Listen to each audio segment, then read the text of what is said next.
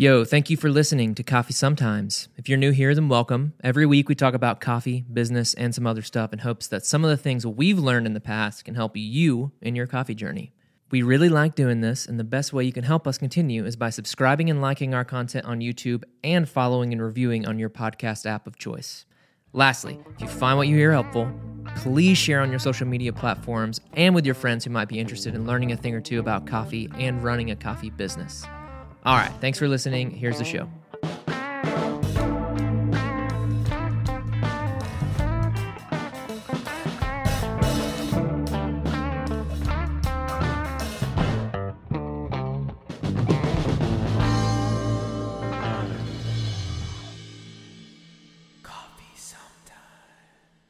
Hey, if you can cheers from, if you can cheers. Uh, Here's to having a great time talking. for the next four hours. Yeah, Bye. To no Come more technical difficulties. mm-hmm. kampai. Bye. Ooh, well said. That's Japanese. Correct. All right. For our listeners out there, we just uh, were an hour and no, two hours late Yeah. to our own podcast. Oopsie. Uh, so here we have the one and only Lauren Purvis. Did I say that right? Did I say You your last did. name right? Hello. Yes, Okay, correct. perfect. There she is. Um, and you know, it's it's she's she's really mad about Yeah. the delay. Um, Phew. There was just an hour of technical difficulties and then an hour of talking her down. mhm, mhm. Completely But furious. I think we're gonna spend the next this time together making it up to you. Yeah. Oh, you know, the reality Yeah. is I just had an extra hour to really enjoy a very lengthy matcha moment. And that's all I could ask for. Yes. Oh yeah, Wow. we love to hear it. Um, are people able to see Miss Lauren uh, on the on the video? Yeah, absolutely. What's going on behind you there? You got a you have a, a tapestry of sorts. Oh yeah, this is this is my little home home studio office. Um, this is a Nobori, which is um very com- they're like advertising banners. You know how in America you have like the the wiggly men. Yeah, well, in Japan they have Yep. much Yeah. nicer advertising banners, and this banner says Uji Matcha. Those two characters at the bottom are matcha. There it is, matcha. Um, and this Nice. is granted to me via the Kyoto Tea Cooperative um, because we only sell very legitimate matcha. Whoa, that's something we're gonna have to get into. Yes. Mhm. Uh oh. Oh yeah, That's gonna happen. not us getting into it, but we're going to dig into that subject. Absolutely. Exactly. Maybe we could just start with uh how we know you, Lauren, you know? Yeah. Um, I mean, this is my first time meeting you, but uh Screen to screen. screen to screen. Um but a, a gentleman by the name of Kent Sheridan. How did how did you guys know each other? You and Kent? Oh man, that goes way back uh, to the land before time. And I almost don't Oh, even remember. With uh, Littlefoot. yeah. hmm I almost don't even remember. TBH. Oh, you know what? It just came back to me. Wow. I think it was, it must have been like 2015 or 2016, some somewhere in there. And um bringing it all the way back, I'm married to a, or, um, an Oregonian. His name's Dan. Uh, my Mm. husband was raised in Central Oregon in a very, very, very tiny town called Sisters, which is pretty ironic because he lives in a family Cute. of like five boys. Like he's the youngest of five boys. So for him to be raised in a town called Sisters is just funny to me. Anyway, um, Sisters is 20 minutes outside of this town called Bend, Oregon. And Bend, Oregon has a lot of coffee shops. Um, some really lovely coffee shops. And one of the loveliest coffee shop in Bend is called Palate Coffee. And we walked in and there was this gentleman named Kent who was just kind of hanging out there and working there. And you know, Mhm. you know those people that just kind of give off fun, like an attitude of fun. And we looked at Kent and we took one look at Kent. We're like, you're fun. Can we be your friend? And Kent thought we were pretty fun We too. must know you. Yeah, it was one of those like instant click connections. And I feel like that's how a lot of people connect with me in life. I either connect with you right away and we're best friends, or you're just more of my acquaintance, you know? Yes. Mm-hmm. Well, How are you feeling about us? Yeah, we will Yeah, see. I feel I'm, I'm getting the era aura of fun. I'm not okay. Truly, I'm not huge into auras whatsoever, but like you give off a lot of fun. You can just feel it. For a second there, I thought you were like really into ours. Yeah, good thing you backpedaled on that. Hey, were, No. were you already married to Dan, the Oregonian man, when you made your way to Palate Coffee? Indeed. Yes. Yeah.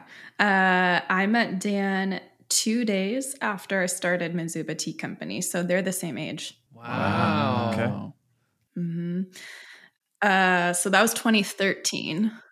Gotcha. 2013 and you guys are just you're just rolling you're rolling so i for those that don't know kent is a good friend of ours he's he's from the area that valor is located in of the world and he moved out to oregon and started a company called voila coffee um, Yeah. and they i wish i wish they were still producing the best instant coffee in the world because it Yes. was it was very good I don't know if y'all um, can but see Kent's still a good friend of us, and he's still doing. Oh, look at that! The Mizuba Hey. Voila. Yeah, Yeah. that That's stuff awesome. was good. You guys ever had that? Precious. I never had it. I had Never it. had it. It was very good. Um, and but yeah, but Kent's doing great things now, uh, and he's he's he's near and dear to us. Um, Mhm. but I think I remember this one time you and Kent were together, and Kent called me and said, "Hey, this is Lauren. You need to use her matcha." And then uh, we did. We kind of just did. Yeah. Seems like you deeply trust Kent. Oh yeah, with my life. Yeah, well, I think at the time, when I mean, when was that? We've been using Mizuba pretty much since we opened the cafe, right? Or was it even before that, the pop up? I think it's been about three or four years, so maybe a little bit before the cafe. Yeah. Yeah. For sure, for sure. Um, but it's been a great decision. We've done some uh, some fun social media type of things together. Mhm. Um, I think Ethan, I'm really surprised that you aren't wearing your uh, Matcha Madness tee today. Have you seen those, Lauren? Do you have one? oh my gosh. I'm I sh- oh, I'm kicking myself right now, Mhm. y'all, because I should be wearing my t-shirt. Me too. I just bought a new shirt at a flea market and I wanted to wear it, but and that's why I'm wearing this shirt. That is really Mm. impressive. It's like it's almost a mock neck. Wow. I know it's from 1991. It's like so old, like Yeah. the oldest thing I've Wow, ever that heard is of. So old. 1991. Are you kidding me? Uh, but yeah, that shirt is probably one of the greatest things we've ever done. Which was, I think it was 2021 that we decided how many matchas can we sell in the year of March, and we Yeah. called it Matcha Madness, and it was awesome. That was one. I think we talked about it before. That was like a a uh, peer led initiative Yes. uh, which was really cool. And then we just wanted to step in and support it even further in 2022 by making a T-shirt that said "I survived Va- like Valor's Matcha Madness 2022," and then doing like a huge giveaway and uh, partnering with Mizuba for Mhm. that giveaway. Right? Was that the Yeah, yeah, for sure. that's the meat and potatoes of it? Yeah, such a sweet time. That was a sweet time. Oh, I would say even from across the country, we could feel the the fervor and the enthusiasm and just every every matcha moment at Valor like we could it was it was felt across the country. Wow. Wow. Shockwaves across the nation, Yeah, colored I green. the first year we did it when it was loose, it was like I think we got to a thousand like right there at the end. Mhm. And then the next year when it was a thing, I mean, I think it took like no time. two right? weeks. Yeah, maybe. a couple weeks to a th- to get to a thousand matchas. I have to say that is incredible. That is That's absolutely music to your ears right there, Lauren. It's it's not only music to my ears, yeah, but it's also music to I think the the producers and farmers I work with. because um, this this will direct the narrative arc of the podcast, perhaps. But um, a lot of people don't know that the Japanese tea industry as a whole is actually on the decline. And so a lot of people Oh. take matcha for granted and they, you know, over here we see green powder everywhere. But what a lot of people don't know is that Mhm. matcha as a term is not regulated. So that means that matcha as a tea will always be powdered green tea, but not all powdered green tea is actually matcha. And so I'll just this is like the the bad news and the good news part of the podcast is that the bad news is that four out of every five tea producer in Japan has actually quit in the past 20 years.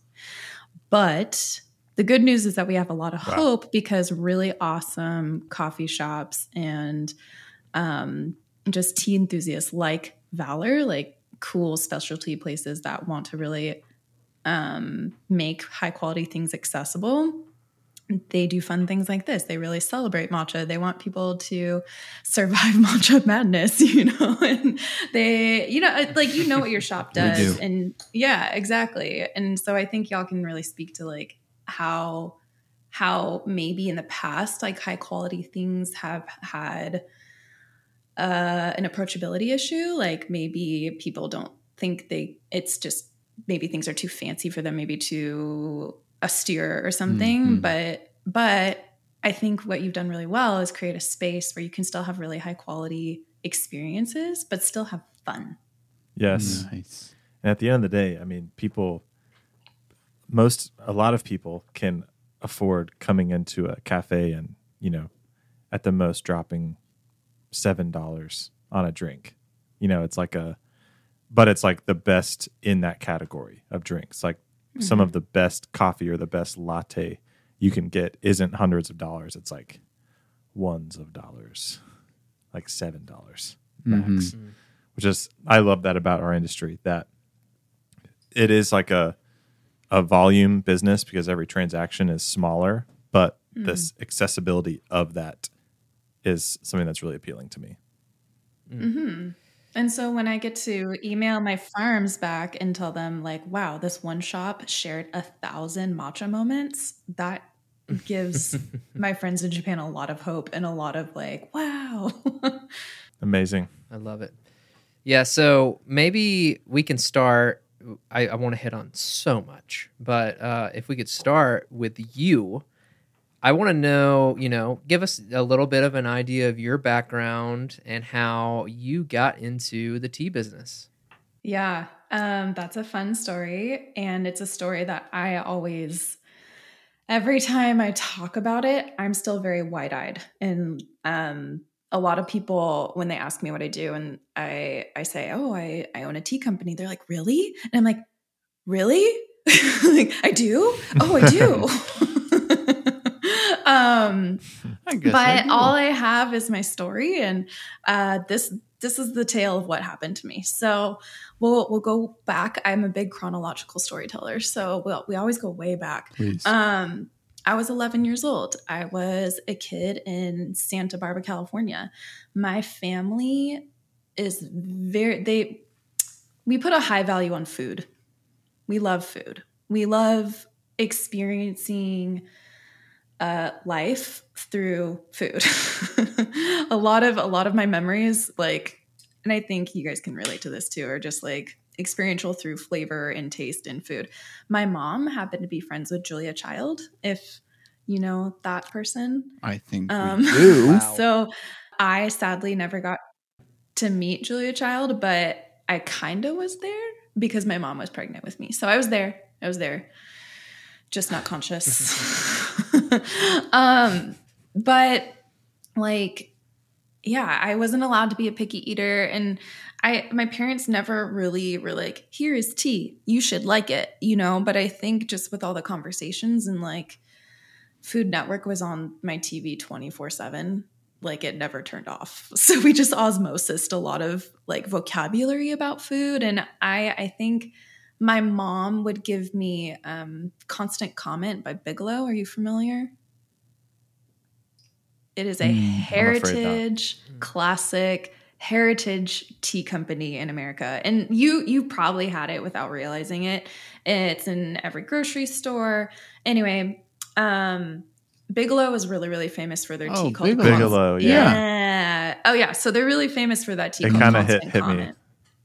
Yeah, exactly. So Constant Comment was like this blend of really warming like cinnamon spices and orange peel and like a little secret zest, of course, that they have. But my mom would give me that tea every single morning before school.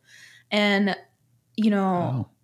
yeah, this was like middle school. I was 11. And then throughout the years, I was like, Mom, like, I think there's more to life than Bigelow. No shade, no shade, but I was just like, there's, there's more, there's more to tea, I think, because like I was experiencing flavors in so many other things. And I was like, is, is there more than just a tea bag? Because in the 90s, where I come from, 1990 particularly, in the 90s, I remember my parents, they would refer to tea as like Snapple. You know, I remember driving around, my mom would be like, oh, let me get my tea. And I was like, it was a peach Snapple. So you kind of like had that frame of reference. A lot mm. of Americans were like, tea was equated to just iced tea, maybe. Um, and then if they had like a hot tea, it would be like a tea bag that was dunked into boiling water. And a lot of people didn't really like tea because it tasted really, really bitter because everybody was just boiling the heck out of tea bags. So I kind of through high school started exploring more into tea just on my own. I was a normal kid. I liked music, I liked sports, you know. Um, but for some reason I fell down the proverbial rabbit hole into tea like got super deep on it as like a total nerd. Like all the books all the fake online classes with you know oh here's your printable tea sommelier certification. You know? Wow. Cool. yeah. We all we all fell into some some rabbit hole like that. Mine just happened to be tea.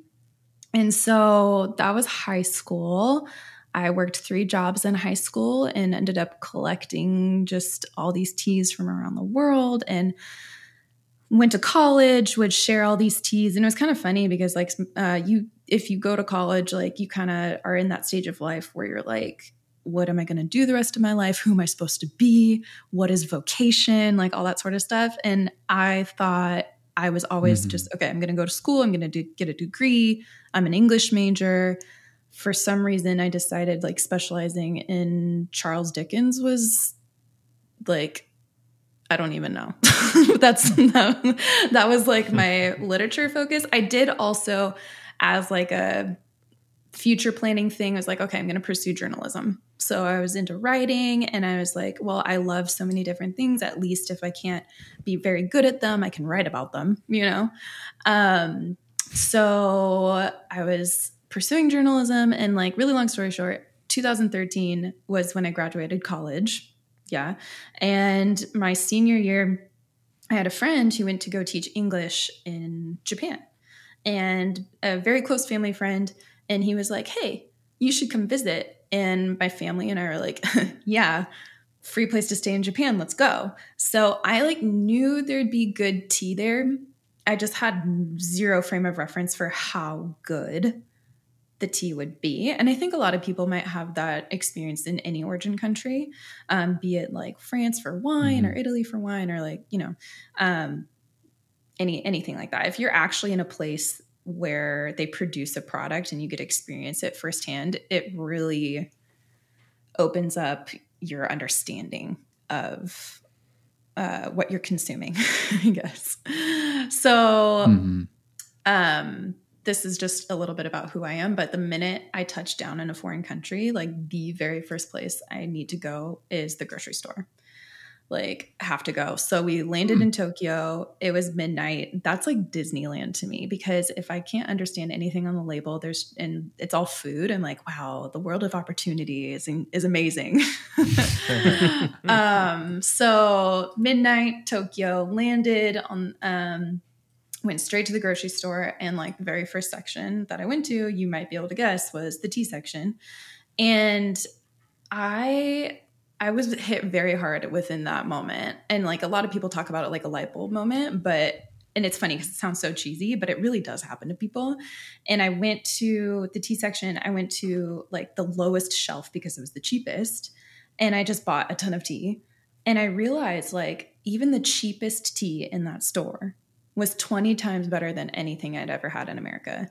Um, and that was not so long ago. That was, that was, yeah, just 2013. So, um, you know, this is, I just was a senior in college off a college budget and thinking, like, wow, like that really means quality is really accessible here, you know, and I was so used to paying a lot for like good tea because also I still think to this mm-hmm. day there's a lot of people in this country that don't know what tea has the potential to be. Um, and that's what I get really excited mm-hmm. about is sharing that experience. But so just realizing like, whoa, this is accessible and and quality. Um, those two things are really really important to me. And so I wasn't even planning on owning a business. I had wanted nothing to do with business and I hate numbers and math, but here we are. um, and again, still like planning on journalism. And so anyway, had the, the grocery store revelation, as we'll call it. And then the second thing that happened is that I think to some degree we experience this here, and especially if you're in coffee and we live this beautiful interaction day in and day out. When you serve a beverage to someone, you really connect with people and like you can really build community over beverages. But for me, when I was in Japan and not really speaking the language that well, and you know, communication barrier, but every single time I met somebody, there was always just tea there. I didn't even have to ask for it. It was just magical, you know? And for somebody who grew up mm-hmm. loving tea, I was like, this is the dream.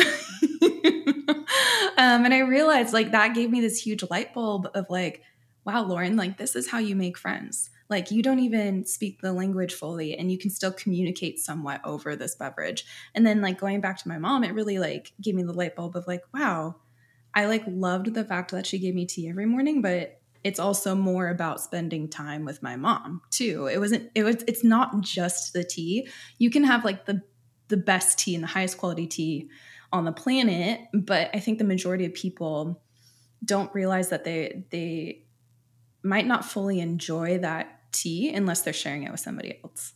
So that hit me really hard mm. over there. And these are two very long, drawn out experiences that happened to me. But the third and final thing on that trip was I um, accidentally met a matcha producer. And here we are. How do you stumble into meeting a matcha producer? Yeah. Um, so we were traveling, and I mentioned we flew into Tokyo, but my friend who we were visiting, we kind of traveled all around. And um, we were in Kyoto. And Kyoto's uh, historically a very very wonderful tea growing region. And it just so happens that this little area in Kyoto Prefecture called Uji is like the premier historically revered growing region in the world for matcha. I had never heard about Uji until I went to Japan. And so my my parents and my friend and I were um, we took a day trip south of Kyoto, and like on the way back, and here's the thing when you travel into japan like guarantee you will get lost. It's it's just gonna happen and it's great. It's wonderful. You're just like you're just you know the trains move fast and you need to know you know it it's just part of part of the experience there. Um, but on the way back we were we were planning on coming back to kyoto from our day trip and the train stopped and you know like you have to make a split second decision you're either going to be on the train or you're jumping off the train. There's like, you can't really hesitate if you're oh, going to maybe get off. Um, but this train hmm. pulled into a very small stop called Uji. And my dad had a little guidebook, and there was like literally one sentence in the guidebook about Uji. And the sentence read, birthplace of excellent tea, or something like that. And so I threw everyone off the train. Sold. yeah. I said, "Everybody, get off!" And it's it's about twenty five minute, uh, minutes outside Not just of Kyoto. my family, everybody, everyone. Yeah, no, just just um, yeah, uh, whoever was with me, and so um it was it was such a fast decision but it ended up being like one of the most life-changing afternoons literally that i've ever had and we were just there for an afternoon wow. but in japan um towns like uh, if it's famous for something, usually like all the shops and restaurants are themed like around that thing. So in Uji, there it's a very, very, very, very small town. There, like you can walk uh, within maybe like 40 minutes, like the length of the little little downtown. Um, so like I was strolling down the main street, and everywhere I looked, there's tea noodle houses, tea ceramic stores, tea dessert shops, tea shops. I mean, zillions of tea shops, and I was losing my mind. um, so you get to talking, and I was talking to people, and they they realized like this girl was kind of crazy about tea um, and they kept saying like you need to talk to this person. Like you need to connect with this person. Because um, they kept asking like where can i get like really good matcha? Like this is exciting. Um, and i actually only had matcha once before going to japan. It was 2016 no sorry 2006 wow. Um, 2006 was the first time i had matcha. Um, i had a lot of matcha by the time 2016 rolled around just kidding. So 2006, my brother brought a can of matcha home, and uh, yeah, we didn't really know what it was. I was just like, "This is powdered tea, huh?" Um, because at that point I was like really deep into oolongs and stuff, but yeah, then discovered what matcha could be. And so I got the contact information of this matcha producer, this heritage matcha producer who's um, ha- ran his family's operation. It's been in this family for 100 years. Um, and we are his exclusive supplier in America now. So anyway, Wow. how that happened though is um, I I was still set. This was spring break of my senior year, so I was still set to graduate, and I was enrolled in um, a publishing grad school to like be a, a really nerdy literature editor. And the whole time I was in grad school, yeah, uh, I was emailing with this matcha producer. And the week after I graduated that program, um, the matcha producer emailed me back and said, "Can you sell my tea in America?" And I said, "Yep, that's how Mizuba Dude, started." way to jump right in. Wow. and that's how Mizuba So started. awesome. I actually don't remember saying yes to starting the company. Um, it was my dad and my best friend from college who brought home like incorporation papers, and they're like, "Here, you should sign this, and you're doing this now." Oh my gosh. Mm. I'm still doing it. And that was in you said 2013, like when you kind of officially started as mm. Mizuba. August 19th, 2013.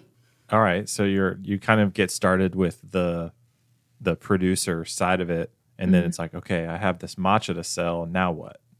Like, Yeah. where did you where did you go from there? How did you find people to buy it? That's a great question because, as you heard, I did not study business whatsoever, like at all. My best friend, as I mentioned, was Yeah, a business major.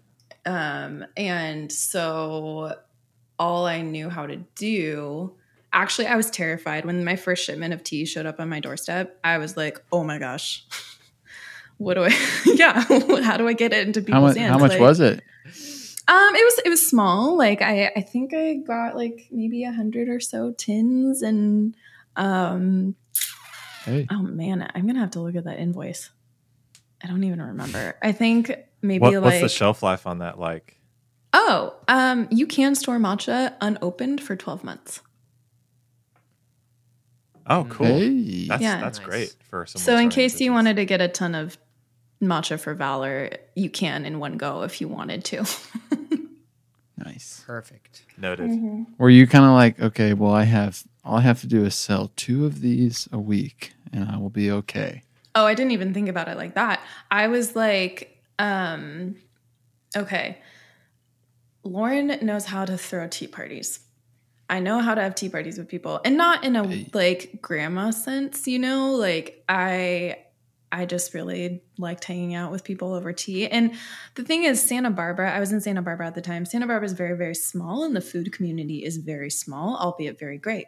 So uh, you know, my Mhm. family has been in that town for 30 something years. And so I was like, if I wanted the best matcha ice cream, who would I go to? If I wanted the best matcha at a coffee shop, who would I go to? And actually, at that time, there was literally like one specialty shop in Santa Barbara, so that worked out. Um, Was it was it the French press? it was. You know the French press? Oh, we're we're just longtime listeners of uh, the Cat and Cloud Coffee podcast. Oh, Truby. And, uh, yeah. I think they're yeah, they're friends of friends of that world, and so that's what I think about when I think of Santa Barbara.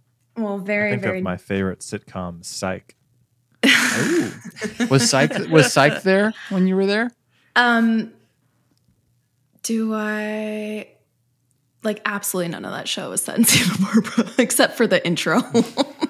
What? What about the like drone What? shots? You know, Sorry. like wasn't that? you know, yeah, maybe maybe some of the shots drone only. shots, but I watched the first. Okay, I hope this doesn't ruin anything for anybody, but I watched the first episode of that show and I was like. I think because they alert. they go up to a forest or whatever. I'm like, there's no forest in Santa Barbara. what are they doing? Nothing you can say or do will make me like cyclists. So it's Okay, He's that's obsessed. Mm, gotcha. Well, the, and yeah, from what I gathered, and of course, granted, I only watched one episode. From what I gathered, like just the intro theme is a few snapshots of SB, but really, sorry. Oh, SB. but I want to go back to the French press. I want to go back to the French press because Please. um, that's super deep in my world. So I met my husband at the French press. No way. no Wow. way. The Oregonian man? What was he doing down in SB? Yeah, I know. So, I mean, this is probably the story of most baristas, right? But um, Dan Mhm. is my husband, and um, he and his brother Nick Purvis, um, who was like fifth in the nation at one of the barista championships. Um, he and Dan at, at one point, I forgot what year it was, but they road tripped from Canada and their goal was to go to Mexico and surf the whole way down. But they got stuck in Santa Barbara, quote unquote, and decided to just stay there and get jobs at a coffee shop. So Wow. They- Whoa. yeah. Uh, so Nick managed the French That's press for hot. a while. Uh, yeah, Nick and Dan were, I think they were like three or four years. Yeah. And um, I was just there. And this, you guys, I'll be really real with you. The first time I met Dan, I ordered the most embarrassing drink. And Tell us. Tell us a what the drink is. yeah, it was at a time Put it where on air. I just I kind of grew up on church coffee, which is called uh, it's decaf coffee with honey and milk, um, and I loved that. I love church coffee, but then like as a young twenty two year old, you kind of just got caught up in things, and I thought I I only needed a decaf non fat latte, and back then that was embarrassing. That was embarrassing, you guys, um, because to my knowledge, like non-fat really kind of doesn't exist in coffee shops, and also like it's not like why would you ever order non-fat milk? Like ever? Why would you do that? Mm. Strong Uh, opinions. because you're too chicken to order water. I don't know. Yeah, Ethan, do you want to do you want to tell the story about this is a deep this is a deep cut about non-fat milk at Valor? yeah, are you ready, Lauren? Are you ready for a story? I'm, I just took a sip of matcha, so I think I'm good. Well, probably the the worst or the heaviest hitting customer inter- customer interaction we had was because a woman wanted uh, non-fat milk, and at that time we didn't have it, but we were just like watering down whole milk, and people would be like, "Yeah, that's fine," but she was. We just made it for her, and then she proceeded to really give us the business, and uh, it was tough. It was tough. Um, so people, the the the non-fat milk community is maybe small, but they're strong. All right, They're potent. Really? they're potent They're still and out they there? mean business. They're They're still still, out out there? there, though. Um, Yeah. we probably go through. So we have. It's technically skim milk, so I guess it's like one percent milk fat or something. We go through probably four to six gallons of that a week, just to give you Wow. an idea that you know there's there's still skimmies out there, um, skimmers, whatever you want to call them, and but on but we go through about like uh maybe sixty gallons of whole milk, so Mm. like one out of 10 Mhm. gallons is skim and one is Mhm. whole or nine are whole. Anyway, so skim milk really cl- hits it. It's close to home. Yeah, yeah, yeah. So decaf non-fat latte. it was really embarrassing. Anything so- to sweeten it up? Would you do honey or did you just go straight up? Mm, I just went. Well, I ordered it iced, but he messed up my drink, so it's Nice. fine. But so I ordered an iced non-fat decaf latte, and I, it, it was interesting because the hospitality climate in Santa Barbara at that time was like I don't think a barista had ever spoken to me before. Um, like Mm.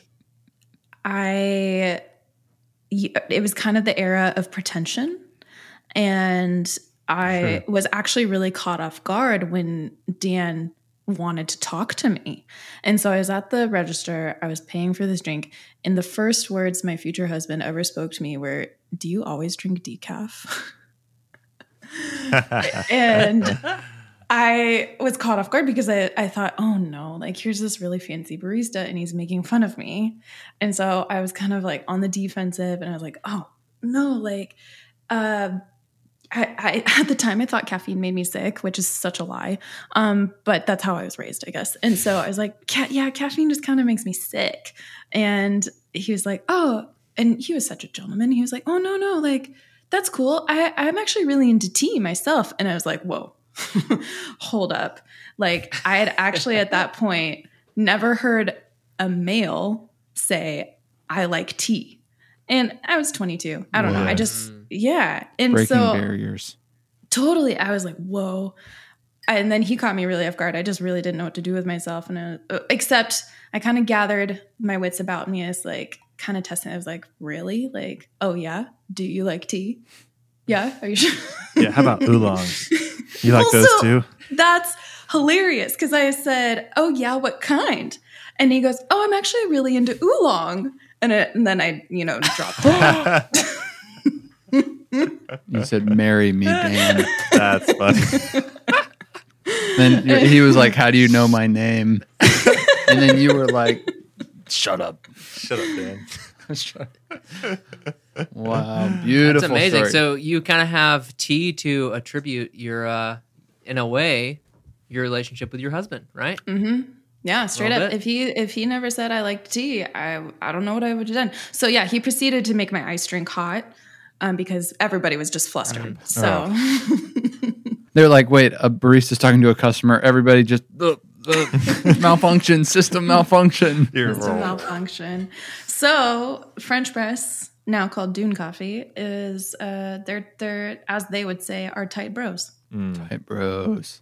How do we get on that? Uh, Were we just talking about? uh Well, she was talking Santa about Barbara. selling uh, tea, Yes. and so she was Mm. like, "Best coffee shop to sell the tea," and I was like, "French press," Uh-huh. and then she was. Mhm. Sorry. Yeah. Yeah. So, So- you were looking for people. Did you? Did you do it? So that's funny. Um Dan quickly became somewhat of a complication in me selling tea to the French press because I didn't want to come in to that coffee shop straight away and be like, I'm dating your barista, buy my tea. You know? Fair. So the French press did not start selling matcha or like they, yeah, matcha in general till a year uh, after I started my company. And then it was time when I was like, hey, I've been here long enough. Like, let me teach you how to do this, you know? Um, but I, I will say um, the it's called Dune Coffee now. Sometimes I call it the French Dune Press, but it's now Dune Coffee. And Nice. um, it even regardless if they were not our best friends or not, but they sell about a kilo of matcha a week. Um, which, if you're unfamiliar, a kilo of matcha is about 400 teaspoons. So that's about 400 drinks a week, I think. On average, that's an average. Nice. Yeah. Yeah. Shout out Dune Coffee. Check that out.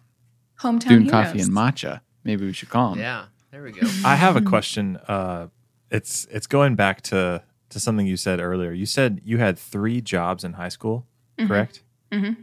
Correct. First of all, if you don't mind sharing, what were those jobs? And like, I would imagine that having three jobs in high school made you more equipped to start a new business, like the grind that comes with that. You're you're really correct, and it was funny because at the time, I you know obviously wasn't thinking about oh I'm an entrepreneur, but I taught um, guitar lessons. I taught horseback riding lessons, and I didn't teach those two at the same time, although I love the visual. Um, and then I was a I was a receptionist at a at a tennis club. So two of those were kind of entrepreneurial, right? Because I mean, you you had to get guitar clients and and uh, what's the other term for riding horses? Equestrian. Equestrian. Equestrianal, Yes. you know, uh, clients. um, but anyways, I just when you said that, I was like, wow, I bet I bet that really uh, laid the foundation for you know like th- for us just starting a business. There's those moments of hopelessness where you feel like, man, the only way over this wall is to like plow right through it and just keep going. And um, having three jobs at one time in high school would definitely develop that kind of character trait. I would say you're absolutely correct. And it's funny because when, you know, as you're a high schooler and you're you're kind of just uh, I think my parents were super awesome and supportive of like, oh, you love doing this. You you can do this. Why don't you, you know, teach or something? And um yeah, they gave me a lot of freedom in pursuing that and kind of making it my own. It was very cool. Um and I, I yeah i wasn't thinking as a high schooler like look at me i'm a business owner i'm an entrepreneur i was like zero thought about that it was just a natural extension of like i love doing these things and i know how to do them and then people would ask if they could like hang out and learn you know That's, I mean, that's definitely a, a theme that I can tell carries on with Mizuba. Like you get all this matcha in and you're like, crap, what am I going to do with this? And so you, like you said, you threw tea parties and you enjoyed it. And so that passion was infectious to other people. So that's, mm-hmm. that's a really, another really cool thing that's kind of seems like it's been throughout your whole life. Yeah, and it was really sweet too because that first year, like you said, I think when you find yourself responsible for your own work, it can be absolutely terrifying. And so the first year I cried a lot, not going to lie, it was terrifying. But the sweet moments were hmm. when and I, I I don't think I put a lot of expectation on it, but I was always really pleasantly surprised when people would say yes to a 22 year old girl with kilos of green powder being like, Hey, you want to hang out with me and have a tea party? and more often than not, there were so many people that were like, Yeah, that let yeah, come on over. I would love to have tea with you. And so I think it was a really sweet, supportive space. Um, and yeah, really surprised at how many people um, and how many business owners and chefs and cafe owners and boutique owners and juice bar owners and all sorts of people were like, yeah, come on over. So it was it was a very cool time. Did you find yourself having to uh, source lower grade matcha in the beginning so that because like maybe at the time people didn't view matcha as like this high end specialty item and they were using it in their like cakes and stuff or or were you able to I guess just tell me about what your product looked like and and how that was received in the market. That is such an interesting question, and nobody's ever asked me that before. Um, I feel so fortunate in the fact that, again, I I wasn't even looking at business like I need to sell this. It was more of like this is the tea that I know I love, and that's quality, and this is great, and I'm going to import it. I've never imported lower quality tea to my purview and to my producers you know like in in our eyes. Um it's so interesting. There is so many convoluted conversations about um culinary versus ceremonial matcha and that's a whole nother podcast. I could totally teach a whole class about that. But um i think what's interesting is that given my food background and I always started out with the idea that if you're going to put tea in a beverage or a cake, I still want it to be quality. You know? I think there's there's a lot of there is a line where like you don't want to put like maybe an award winning um super difficult to produce rare cultivar matcha in a latte just because you'd you'd lose the nuance of that flavor. It might be the best latte you've ever had, but is it the best use case for that tea? Um, so there's there's there's obviously lines for that, but I think for in the in the categories that I was selling tea for, if you're going to have a latte, I still wanted it to be an excellent latte. I wasn't going to put something of low quality in it just because it's cheaper.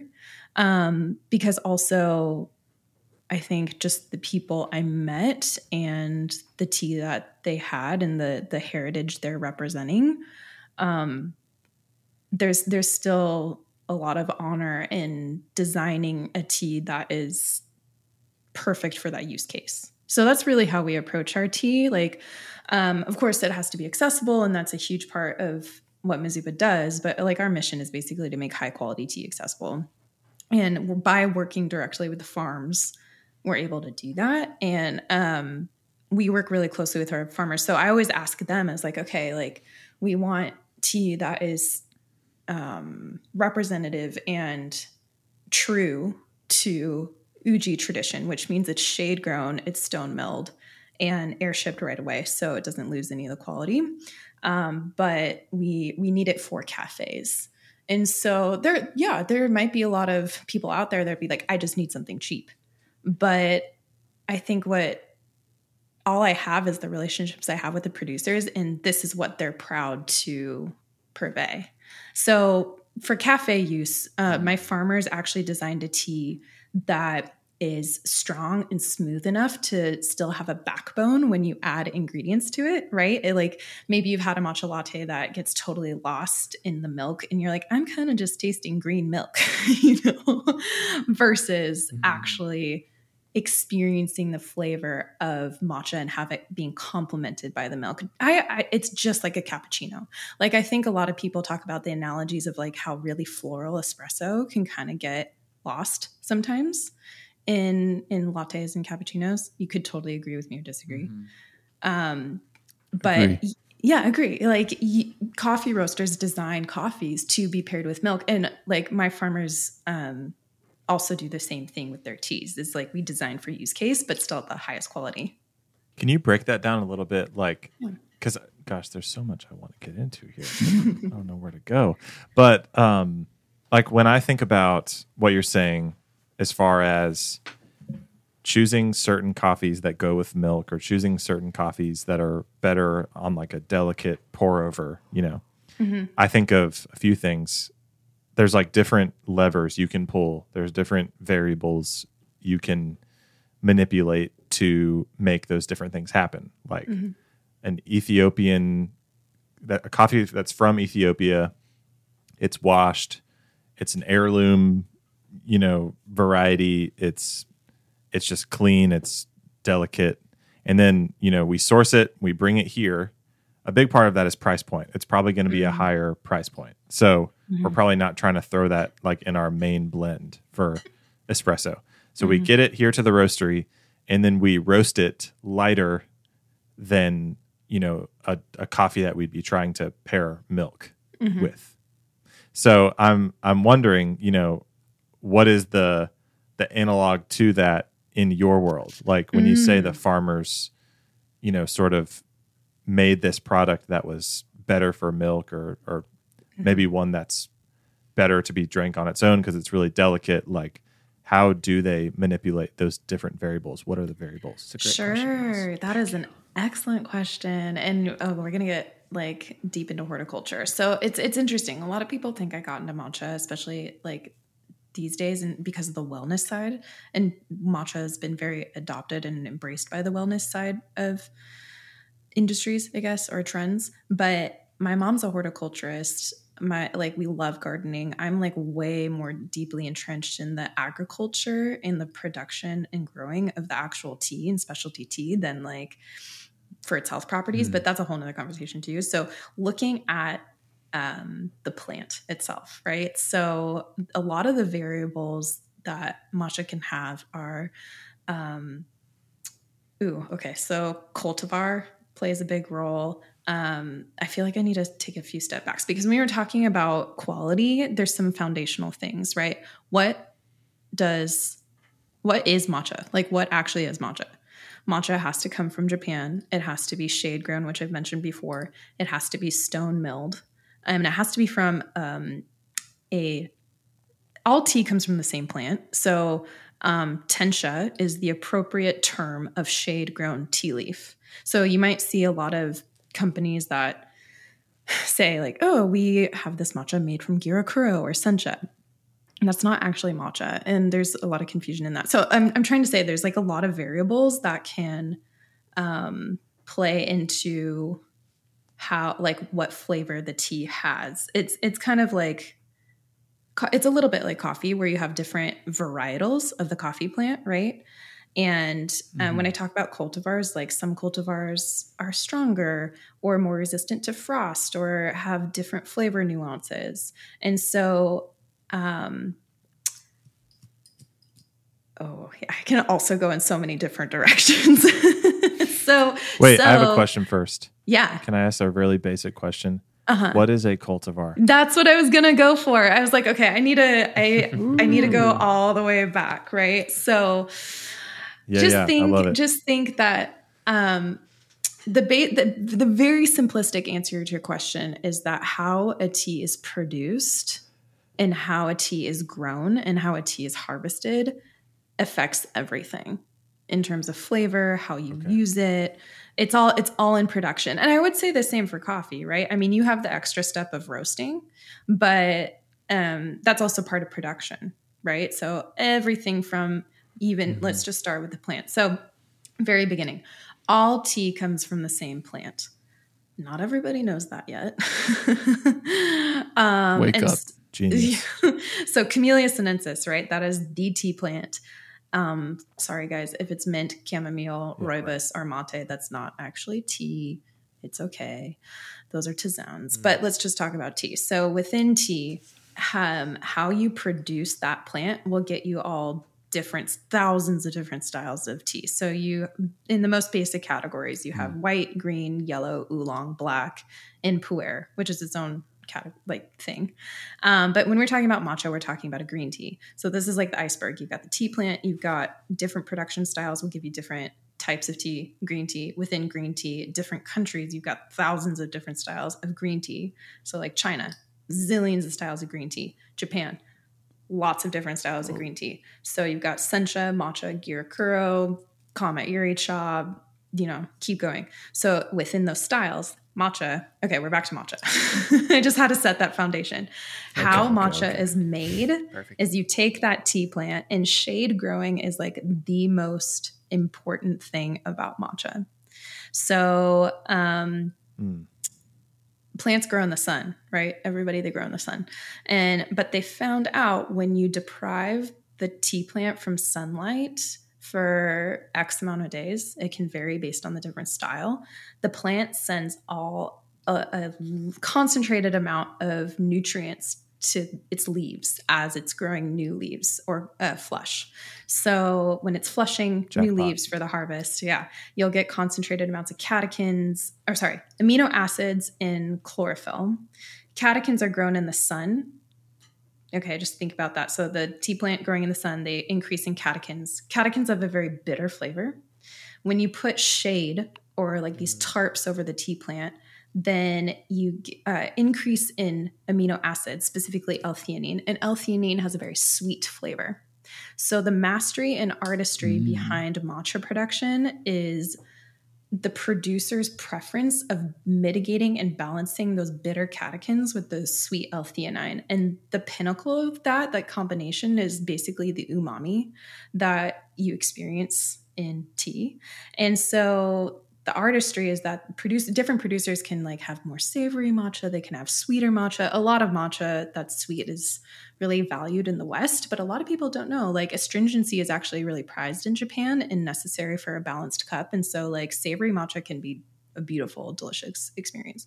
So i'm going i'm, I'm going way back pulling mm. way back because you can see how between the plant itself and i'll get back to cultivars but then like the shade growing and how the matcha is harvested all play into how the tea tastes and how strong it is, how like mature of a flavor it is, um, and what it's Mhm. good for, you know, and what it's used for. But to answer your cultivar question, going back to the tea plant, you've got the Camellia sinensis, you have varieties of Camellia sinensis.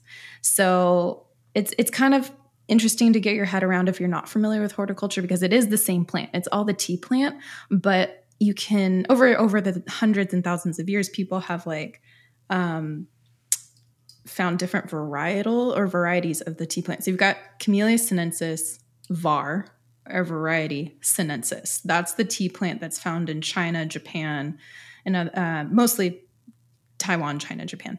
Um, and then you have Camellia sinensis varietal Assamica. So, like that tea plant variety is much larger leaf. It's found in India, Sri Lanka, Nepal, you know, and parts of China as well. So, um, still tea plant, different varieties, but then cultivar is a cultivated variety.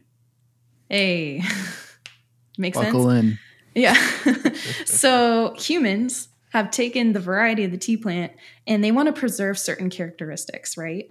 So they'll clone a different uh, like saplings of the tea plant. They'll clone. It's uh, it, people get freaked out that it's GMO. It's not GMO. Um, actually, GMO do, uh, in Japan does not exist, which is really great. but in order to clone a, a tea plant, you like graft parts of the tea plant and like create new saplings, right? Because they want to preserve characteristics of Mhm. the plant. So, say a farmer noticed that uh, one year this tea plant is really resistant to frost, and they're like, "That's great. We want to preserve that characteristic." So, cultivars, I mean, on my end, we really look at it because of flavor, but for the most part, cultivars really help out farmers grow their tea. So they'll have in Japan, there's over 300 registered cultivars of tea because they'll develop these tea plants. Um, Wow. Say you don't want your tea plants all to harvest or be ready to harvest at once. You'll be super overwhelmed. So there's different cultivars that flush or are ready for harvest earlier in the year or later in the year. But for our purposes, each of these cultivars uh, gives a different flavor experience or they all have their own flavors so um, or flavor nuance and you you have that in coffee right Yeah, yeah. Oh yeah. Oh yeah. Oh, So, yeah. and if, if any of you uh, coffee fan listeners are hearing this and you're spooked by uh, yeah by graphs, then uh, just know that if you're drinking coffee, especially if you're drinking coffee from say Kenya, you're you're taking this stuff in because there's a company out there called Scott Labs. Scott Labs. So uh, who's done a lot in this field. So if you ever Mhm. see uh, what what are they? SL thirty eight, SL forty two, SL28. SL28. SL twenty eight, Yeah. and SL thirty two, two four. I mean, 34. there's there's a lot of them. Those are considering- cultivars. yeah Yeah, yeah. Yep. and- okay. Well, and it's just like you know variety within variety because Yeah. you remember uh, Mhm. what was it? Kingdom. what what's the the acronym? There's Oh, an y- acronym. Oh yeah, yeah, yeah. It. I don't know the acronym, but it's Kingdom. Etc. Ah, crap! Oh. Mom, help! Phy- phylum. Yeah, yeah. Uh, King's playing chess Genus while there. sitting. species. Yeah. Family. Oh, there you go. we won't deliberate on this too much, but one way or another, like you know, S- SL twenty eight is a uh, is is within the Arabica Mhm. coffee. Thing. Yeah. Um, I was so, I was flirting with my future wife during that class, mm, so that's why I don't remember any of it. there you Wow. go. I have a question.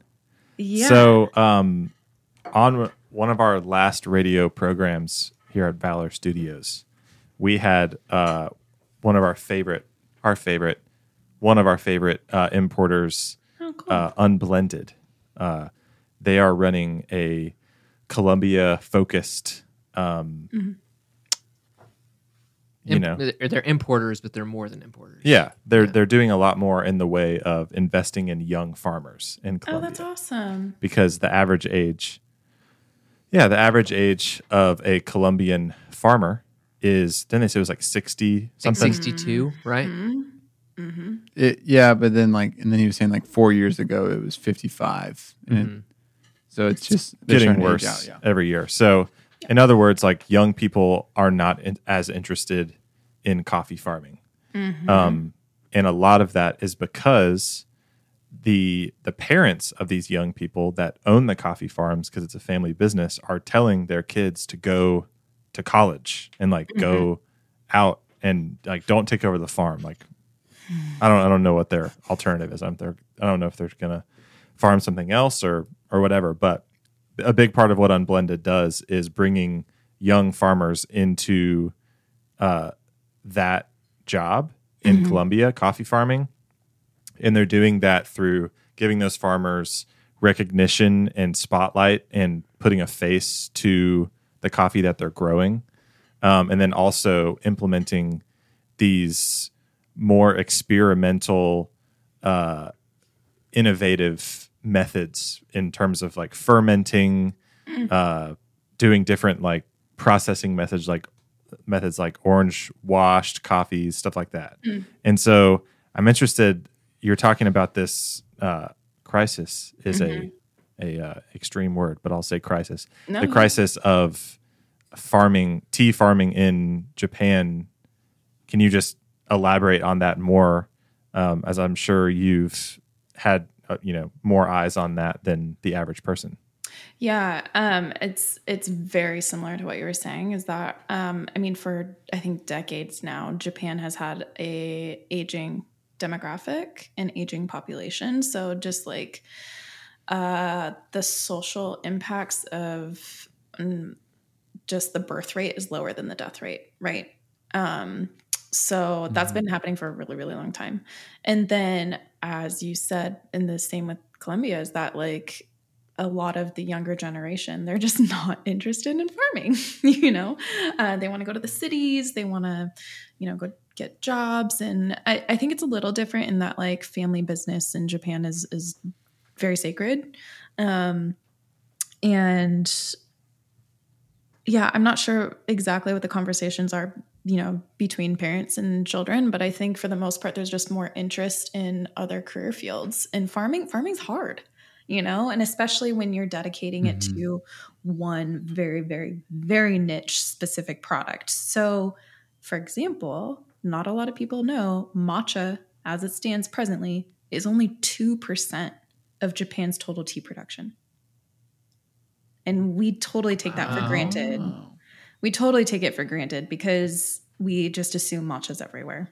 So again, is it actually matcha what you're drinking?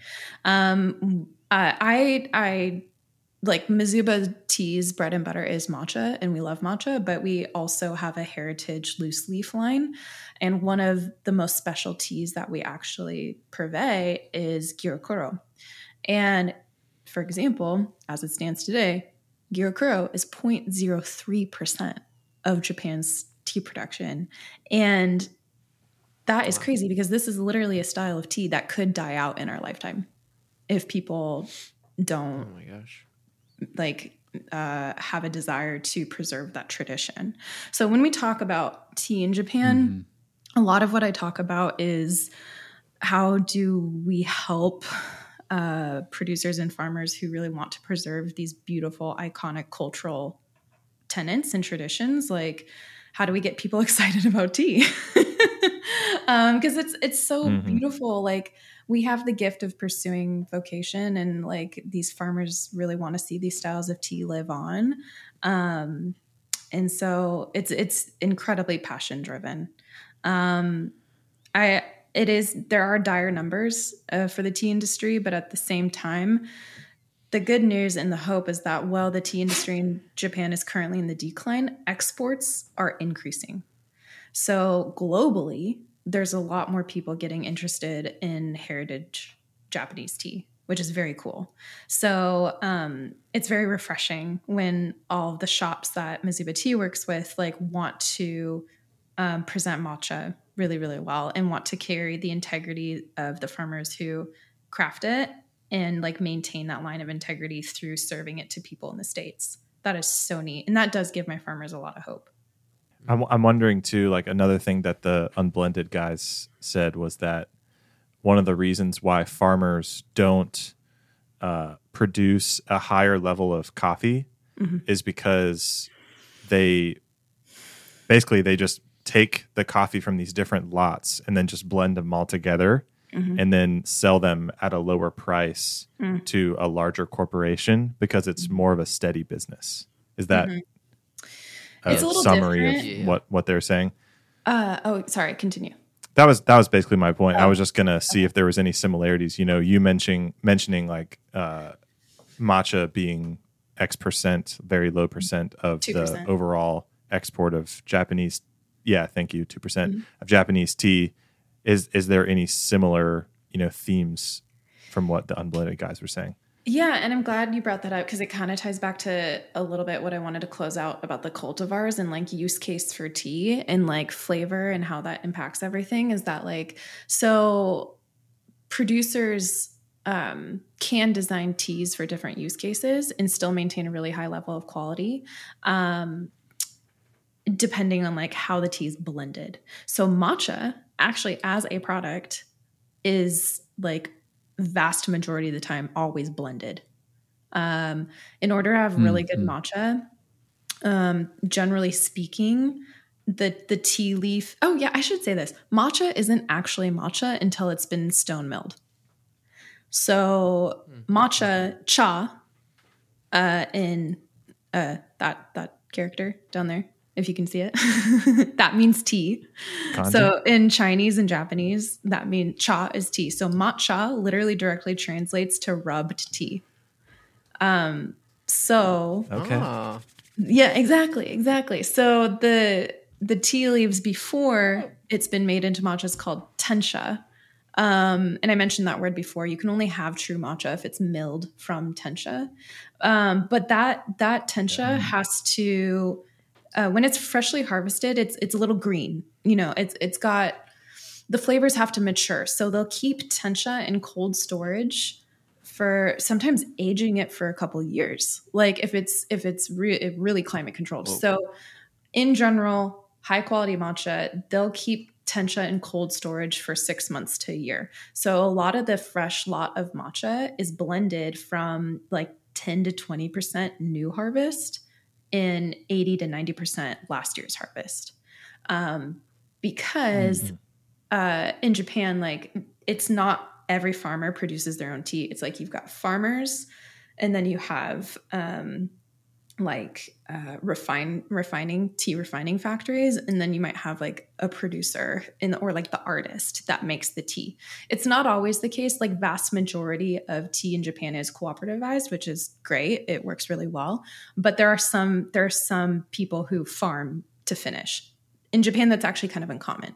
So like produce that's why I use the word producers a lot because the producers aren't necessarily always farming the tea themselves. They'll buy a lot of tea at auction in order to design the matcha that they want to purvey. Um, so the the relating back to like what's happening in Colombia a little bit, I think hmm, I think what's happening now is that a lot of producers and farmers, the relationships I've had in Japan, I, I've had, I've worked with my producers for nine years now. And I work with eight tea farms in total. Four of them are matcha producers. And so a lot of them will ask me, like, what is the global market valuing? And so I kind of, I live in two worlds because as a person, as a, as a deep seated, beyond passionate tea enthusiast, I like, I want to maintain tradition. I want to help these traditions live on. I want to be a conduit for my farmers' knowledge and simply not insert myself, but like just be a platform for them to share their work and what they're excited about. But over in Japan, they're just worried Mhm. about how does how does this live on? What do I have to do to evolve the tradition in order for people to buy it? That's what they're worried about. Um, and so it's it's a it's Mhm. a dance. You know, I feel like I think some of the controversy in Japan is like how to meet mass demand. Um, I did an interview for um, Mic.com, MIC, and the, the article was called Why is Matcha So Expensive? And because there's also like a cross cultural rub where like we always expect certain products to be cheap which is not great you know and when Mhm. people realize like how Mhm. difficult it is to um craft or produce matcha like the shade tarps i talked about some sometimes those cost up to a million yen to implement you know and um so how if matcha has exploded in popularity a lot a lot of farmers are wondering like how do we meet that demand but also maintain the quality of the tea so i can get really deep in Mm. here but um a tea usually flushes or is harvestable like three times a year. Sometimes four is extreme. Usually you should be pruning your plants at that point but the most coveted harvest is first harvest in the spring. Second harvest is pretty like great. Um, third harvest is usually lower quality uh, or different types of tea like hojicha or something. Hojicha is a roasted japanese tea. We can talk all about that. It's so good. But um, so for example uh, a lot of the sh- the energy going into shade growing your plants happens first or second harvest. And then um, a lot of farmers are like wow we need to meet so much demand that there may be milling say fourth harvest that's not even shaded and still calling it matcha just because it sells. But is that matcha if it's if Mhm. it hasn't been shaded? I know that's really complicated because that's digging deep into Japanese tea agriculture. um, and then another point I mentioned is like stone milling. Um, if you go on Mizuba Tea's website, we've got pictures and articles all about how matcha is milled, but there's several ways to do that based on the scale of where you're at. So the most traditional way to do it, and it's at my office. I wish I had it at home, but we have a stone matcha mill, and historically those mills only revolve 30 revolutions per minute to grind one tin of tea so this if you can see me this tin is 30 grams and it takes about an hour to grind one tin of tea using a traditional ishiusu or stone mill so it takes a really long time um, Whoa. when i place whoa, whoa, whoa. for Mizuba, Mhm. they'll run those mills 24/7 to fulfill orders. So if you're if you're a company and you just want to mass consume matcha and have like I don't know a thousand kilos, how are the farmers going to meet that demand with the capacity that they have? So even in Japan, there's kind of a question mark of like, oh, if this tea leaf, if tencha is milled using a giant jet air jet mill that just completely pulverizes the tea, is that still matcha? You know. Hmm. So those Wow. are some of the questions that are Tell me happening. this. I this is a really so I, I think our listeners will will like these kinds of answers and questions because a lot of them are starting businesses. They're specifically starting coffee companies. Oh, wow. Um, and so I think getting into the nitty gritty of inventory and Oh, yeah. things of this nature that are highly scintillating for a podcast radio session um, will be acceptable to our viewership, listenership. So, um, when you talk about managing inventory, you're working with producers in Japan, obviously across the world, and they're like 14 hours ahead or behind, right? I guess 11 for her, right? Depending on the time of year. Oh, yeah, Depending 11. on the time of year. or more, Yeah, right. right? Who knows? Who, who knows anything about time, anyways? It's just a I think it's construct. like Wow. Um, Amen. the Earth is flat. We just got cut. it's it's 16. Um, It's- anyways, it's 16 hours. okay. Ah! 16 so let you know you have all of these different wholesale partnerships across the nation Mhm. how do you manage your inventory working with a producer that's across the world and also pardon my french takes forever to make the product like like you said running the mills 24/7 that sounds like it would be hard to manage that kind of inventory i guess but the shelf life is a year so that's great But- Mhm. how does that work you know, it it's it hasn't been that bad, I would say. Um, it hasn't been terrible. Um, I I feel like the the best thing, or it wasn't really. A, it, part of it was intentional decision, but one of the best things I did for Mizuba was to grow slowly. Um, there was plenty of opportunities where we could have said yes to a certain client that would have been like, hey, we need, I don't know, 800 kilos a month and we want it at bulk volume discount. But if you really look at the power in your just in your ability to say no or yes and how that shapes your business, I think you just really need to understand what you're saying yes to. So for example, if I said yes to those sorts of opportunities, I not only would I like outstrip my own capacity, but like, is that the best decision for my farmers? Like, do they have the capacity to scramble and like meet that demand just for the sake of meeting demand? Or should we say, like, no, actually, in order to maintain quality tea, we have this amount of kilos per month, and that's great, you know? So I think understanding your own mm-hmm. limitations and the the positive effects of that are very powerful. And then, like, you have to think about your goal. So, is it my goal just to grow Mizuba for the sake of my own growth? Or is it the question of, like, how am I supporting my producers and farmers, which is honestly the only reason I got into this business is to be like, these teas are incredible. I just want to share them. And yeah, I think it's interesting too, because a lot of like business, um, what's the word I'm looking for? a lot of people see business in America with like founder stories and pushing putting a lot of spotlight on like the people that start companies, but I'm actually like uh I'm not like super shy. I'm an extremely extroverted person, but I've never wanted to be like the mascot of my own company. You know, I I kind of want to be in the background mm-hmm. or a platform for my farmers' work. And so if my main goal is to share what they have, I'm working within their limitations.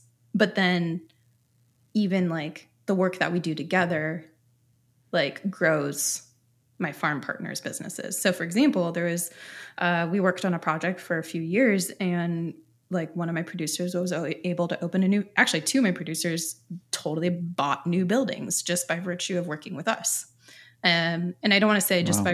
by I guess wow. I don't want to say working with us. It's like Mizuba is essentially their brand in America anyway. So you know what I mean. And you were saying too that some of the producers that you work with, like 100% of their lots go to you. Mm-hmm. Is that true? Um, yeah, I uh, for a few a few of our farmers, we are their exclusive supplier in America. Can you? They might just tell me about like domestically. The... You know, sorry, I was like they'll they'll sell domestically yeah, yeah. and like you know they still have their other channels, but for America, yeah. Mm-hmm. That makes sense.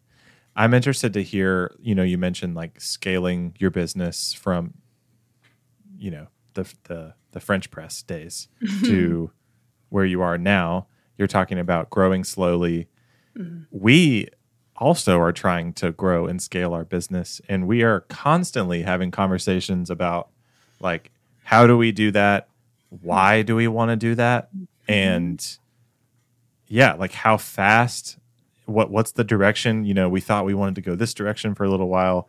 We thought we wanted to, you know, now we're kind of on the like we want to be podcast stars, and you know, and that that's obviously really working out for us. You want to um, charts. but for you, tens of listeners, dozens and dozens of listeners. Yeah, the hey, smash like, yeah, smash like, guys. By the way, um, oh just can can you just give us some uh, some business coaching advice for uh, for just some things you've learned on scaling Mizuba, you know, on the employee level, on the mm. money level, just your general happiness, just any of your yeah. any of the things you've noticed and learned in that journey. Oh, wow.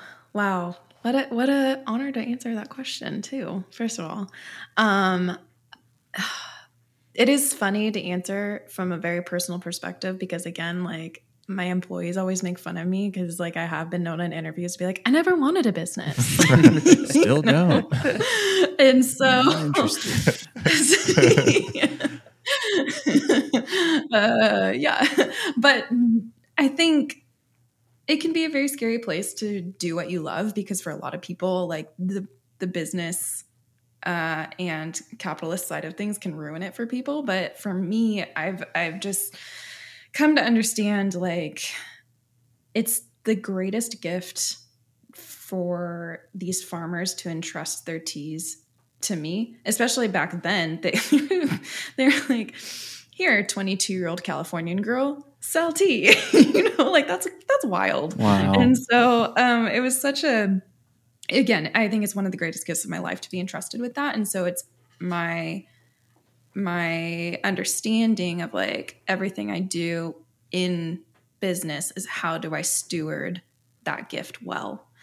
Um, so growing slowly, uh, truly understanding what your decisions will imply, and like I think you said, like you have to really understand why. Like why am I making this decision? And I think it's really interesting for people our age in business because, like, I think there's just so much conversation about growth for the sake of growth. And I've kind of had this conversation with other Yeah. people is like, why? Why? Why do you do you need to? Are you are you trying to appease a lot of a lot of investors? And if that if that's your case, then that could be right for you. But like. I think a lot of people look at other companies and like, oh, they're growing so fast, they're taking over the world. And I'm also like not a competitive person, so I'm just like I I don't feel the same hustle pressure to just be like, oh well, we have to we have to compete, we have to do it for the sake of growth. Um, when when I first started hiring employees, like I had to like, take a step back and be like, oh, how do I explain Mizuba to people? Like, what is their business? And so a lot of people are like, oh, are you a startup? Are you are you um, just like what kind of company are you? And I think at the end of the day, like Mizuba truly is just a small family business. We've been around for nine years. I call myself small. We currently service over 600 um, wholesale accounts across the nation. So, I mean, it's relatively smaller, big. That's just wholesale. We also have nationwide and international retail. Yeah, that's super small. 600 is super small. Yeah. but I mean, it's all relative, right? I mean, so that's Sure, yeah, I currently where we're at. But again, like it's been nine years. And so, as a small family business, it's me, but my husband, Dan, is the COO. We've hired two of our best friends, both my parents. I don't like to say they work for Mizuba because they tell me what to do a lot. but both my parents, They work with Mizuba. they work with Mizuba, like both my mom and dad. My mom uh, is running. We import straight to California, and they take care of the matcha down there and ship it out. I think actually my mom has shipped some Valor shipments. Um, normally we send it from Portland, but I Thank you, think Mom. there's been times where she sent it from California. So Mm. Wow. What a blessing. it is a blessing. So I guess on on that, one thing that we hear a lot is people always ask about hiring friends, and it sounds like you've Mhm. hired your friends. I, they probably still work for you now, so you maybe don't want to get too down and dirty. But uh, how's that? How's that been versus like just maybe the other alternative was like posting a job listing and just kind of seeing. and we've done that too we have done that too i, I want to i don't want to make it sound too insular um, but you're right uh, actually we hired another one of my friends just a week ago Busted. yeah i know i know um, i it's funny because uh, yeah y'all have to understand i I've worked in other capacities, but I actually started Mizuba right out of college. So I actually don't have experience like working in the corporate world or working for other companies. And it's kind of this blessing and curse of like, like. I don't know. Yeah, I don't really have entrenched experience from like what working for quote unquote a normal job is like. And I only know how to do things like it and it's it's given us a lot of freedom of like how do we create this ecosystem, right? So Mhm. Mizuba is a very relational company. Mizuba is truly only built on relationships. It's built on the relationships I, I have with my farms. It's, I mean, I hired my husband. Like, it's it's built on like a relationship. So, um, I think it's a really sweet opportunity for truly doing life together in a weird way. There it's like I can't think too much the fact that I'm responsible for people's livelihoods. I do think about that a lot. I'm very intentional, but on a day-to-day basis like like respect that, understand that, and also create a safe space for people. And we just do life together. I don't know if that's too much of a simplistic answer. Um, there, there's a lot of respect for like boundaries, and there's a lot of respect for um, what what my friends need. Uh, but it's it hasn't been too crazy. I'm, I'm trying to think of the best way to answer that. Um, just being a good friend, you know. Yeah, work work to maintain any relationship, whether that's inside of work or a friend. Yeah. And in your case, and sometimes our case, it's the same. Yeah, I have a, a question that's really important. Mm, Wow.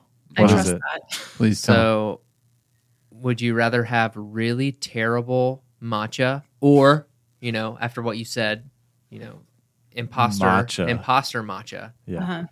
or Southern style sweet tea? Oh, like to drink. oh, oh. Honestly, lordy.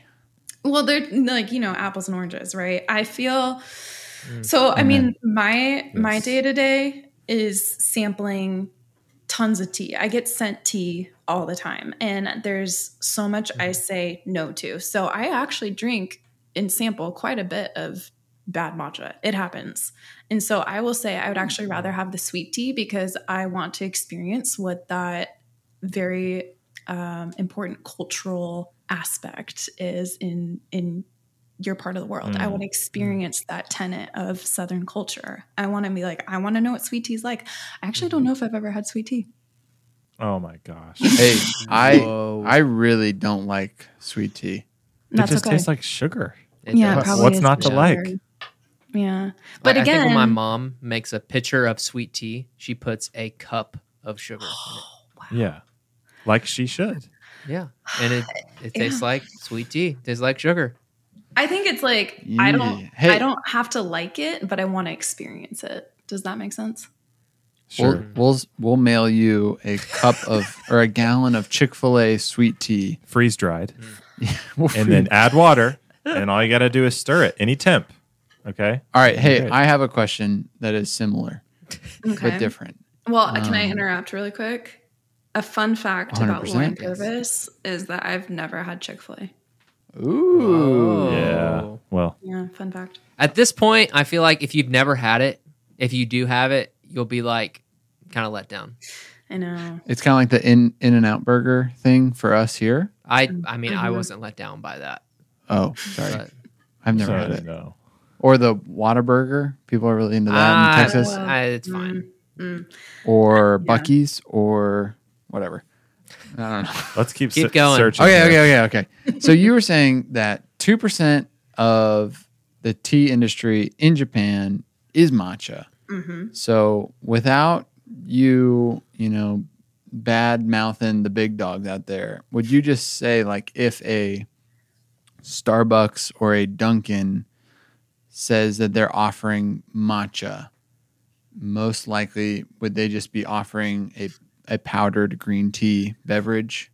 Potentially. No, no hate, just like a No, hate. just like a potentially. so it's math interesting. wise. Yeah. Uh, in order, I was going to give y'all a pop quiz at the end of the di- at the podcast, and I want you to remember what four points make matcha actually matcha. Um, but before I have you answer that, gosh. uh, it is interesting because like there other countries will try to sell powdered green tea and call it matcha. So you don't know. Maybe they're getting their powdered green tea from Taiwan or China, and it's actually one of the craziest things. I had somebody within the tea industry tell me that their demand was so large that they had to start tea plantations in Australia to meet demand for Japanese green tea. But I was like, why are you telling me that? um Oh my! yeah that was the vice president of a very large japanese green tea company. Um so Wow. it's it's interesting. It's like it's kind of similar. I think that i think this is the same with kona coffee or geisha right? It's like there are companies that will say oh this is 100% kona coffee but then there's like variables and elements that it's not really have you guys heard of that Mhm. yeah. sure. So Oh yeah. just based in my own very niche specialty place with Mizuba and like wanting to support very small heritage family run farms, um, like I kind of stay in that lane. Um, but there are companies out there that want to meet mass demand, you know, and so that's that's the kind of tiki taki area where like what is matcha really? And I only know Hmm. what my farmers tell me. So Can I answer the pop quiz? I think I could too. Oh, it's answering Okay. the pop quiz. Wait. You don't listen, and I'll say it. Then I'm just kidding. You go ahead. No, no, you were really. you excited. really wanted to. So well, don't you go I ahead? have three, and I was like, which one's the fourth? Like must, but I know that it's shade shade grown, uh, Okay. from Japan, Yeah. uh, stone milled. Yeah. And the fourth one was it that it needed to be the tencha tea? Oh my gosh, you nailed it. Wow, Nailed it. get this guy a job. Were you gonna say that too? I didn't have the tencha bit, but who's to say I wouldn't have remembered? Right. You know, Yeah, you you're so smart. You could have recalled. Man. Oh, Um, yeah. Hey, what what do you wish? You're talking to a group of guys that run a coffee company, and we serve a good bit of matcha. You, serve have our ear. You also have the ear. you also have the ear of a lot of other people that are in the coffee business slash tea business. Mm. What is some? What are some things that you just want to say to people that like offer matcha in their cafe, but it's not like their main thing? So they need to. They need. They should know a couple of pointers. Mm-hmm. What are some pointers that you'd give us for like high volume cafe? We don't know much about matcha. We're always like training on coffee, and then we're like, oh yeah, for matcha, just you know, do this, this, and this. What what are like the this, this, and this of matcha? That's a great question. And I would say that I do have a lot of coffee shops coming to me saying, like, it serving matcha doesn't seem feasible for a high volume cafe because it seems like there's a lot of steps or um, elements that would slow us down. And I would say that's not necessarily true. And actually, because given the fact that Dan, my husband, has worked in coffee for nine years. My family in Portland actually owns five coffee shops. Um, I am the sister in law of the two Purvis brothers that own Good Coffee. And so I'm surrounded by a lot of coffee people. And Mhm. because of that, uh, our team at Mizuba speaks barista, and we actually d- help design bar flows and um, yeah, just processes for serving matcha based on your individual shop. So I would say talk to Mizuba. I would say talk to us, and Yes. just based on your setup, there are ways to still serve matcha and preserve the integrity of the tea and really showcase um, that quality in a high volume setting. It is possible. In fact, actually, shout out back to Dune Coffee, French Press, our tight bros at Mizuba. Um, they still use the chasen bamboo traditional tea whisk to make each individual cup of matcha. And as I mentioned, they go through a kilo of matcha a week. It is possible. And like there's Saturdays, I'm sure like Valor can attest to that too. Yeah, especially if you serve over a thousand drinks, like there are ways to still maintain the quality um, and make it work for your bar flow. It's kind of easier and more consistent than espresso, as far as like Yeah. a, the bar flow, you know, at in the preparation. Because with espresso, you risk like channeling the shot. You got to get it the right weight, and then the shot might run fast or slow, and then it might sit there for a second or whatever. But matcha is just like like the bit in our cafe is when someone orders a matcha, the uh, the concierge, aka the register person, is like matcha, and then the production team is like matcha, and, Heard. and uh, I and then they that. just get a whiskin on the Chasen, which I thought it was Jason, No, it's Jason with a J. but Jason's not here today, and that's okay. I will Um, say one of our team members at Mizuba, he once was like, you know what, Lauren, and he he worked at um, Dapper and Wise Coffee for a long time. If y'all familiar with that back in the day, um, oh yeah, Absolutely. yeah. big fans of their videos. So the gentleman behind those videos actually works for Mizuba. No Oh, way. Get him on, get him on camera. Where is he? Graham, Graham, if you're listening. Can you hear me? Hey, hey, No, uh, Graham. dude, be funny. Be funny for us. Graham, Graham, spoiler alert, he films all Mizuba's videos. So if you go on our YouTube channel, the Mm. gentleman behind all the Dapper and Wise videos shoots all of our videos. And he is a good buddy of ours. Yo, Yeah. Let's collab.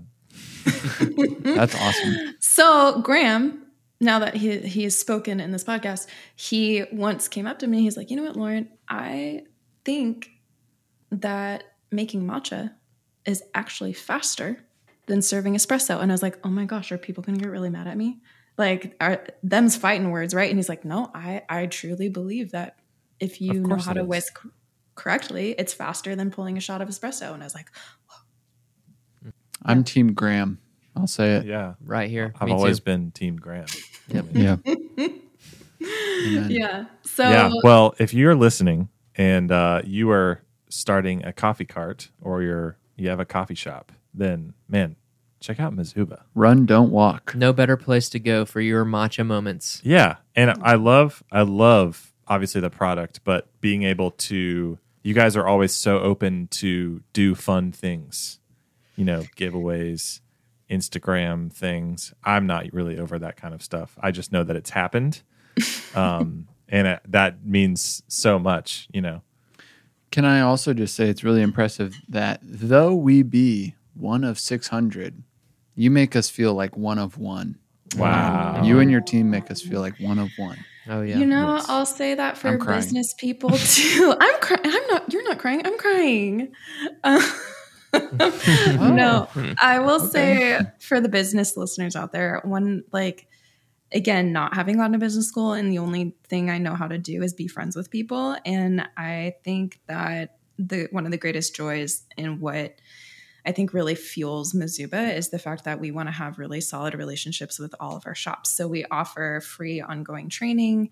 Um, as I mentioned before, like, but it, yeah, we try to give free training resources to all of our shops anytime because, you know, your industry has a lot of employee turnover. And I, I know what it's like when you have set systems, but then like maybe you have to hire a whole new crew and then they weren't there when I originally trained your original crew on how to make matcha. And so we actually have resources for that to retrain all of your employees and make sure all the managers, like when you get questions at your concierge or at your cashier saying like from customers, you're like, oh, what is this stuff? Did my espresso eat kale? And you're like, no, actually, let me tell you, like this is matcha. It's direct from Uji, Japan. You know? um, so we we want to ensure that, like, again, our role is to just be a conduit for all the knowledge that our farmers have, and our our producers and farmers are somewhat relying on you as baristas and coffee shops to be able to speak about it well. So that's going back to us is that Mhm. a we really just value fun. We value having a lot of fun and we value um, education. And so coffee shops are just great places for both those things. And so therefore we have great relationships with a lot of our coffee shops. You want to wrap us, Big T? Sign us off?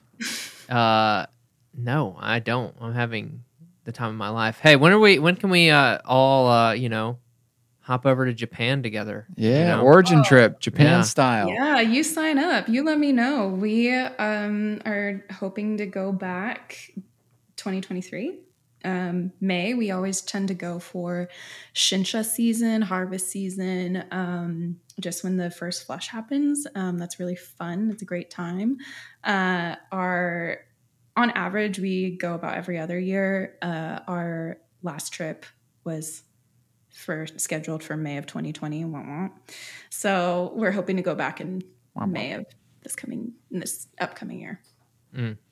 Very nice. So very hop on nice. board. well, hey, yeah, yeah, yeah, totally. Uh, thank you so much for coming on our show. Thank you for dealing with our uh, Lauren, extreme lateness due to our technical issues, All uh, good. and for just being a champ. You guys, uh, you guys are You're one awesome. of, if not, our favorite partners. So Oh, Wow. oh, Dang. wow! Y'all just made my day. No, um, I'm blushing. I feel like here's the thing: your coffee shop is definitely. Well, spoken crying. out by name all the time in the Mizuba office. Whenever we get emails from you know all your crew, we just have so much fun. We rock the Valor shirts. Actually, I bought all my employees Valor shirts. Did you know that? No, I, I didn't. I had no idea. We all survived thank you. matcha Thank you. madness with you. Yeah, we all survived that Mm. that month of matcha Aw. Love madness. But Oh I mean, yeah, I I remember pulling those. hmm you you've set some serious That Mizuba tea awesome. records, so do credit for that. well, hey, I uh, I can't wait until March already. Yeah, I know. maybe we'll we'll have to come up with another uh another reason for the season, huh? Yeah, Mhm. yeah. hmm Uh, well, hey, thank you so much. Hey, you're now a friend of the program. Welcome on anytime. So, uh, so uh, you you're just you're just the best. Um, You're awesome. if you're listening to this and you want uh, some great matcha, uh, or you want some great, um, you know, co- video content, Instagram t- content, uh, follow Mizuba on Instagram, uh, and make sure to buy their delicious product at their website or at your local Valor. Coming soon near you. Yeah. Uh, well, hey, thanks again, uh, listeners. We love you. Thanks, crew. Valor's the best. Thank you.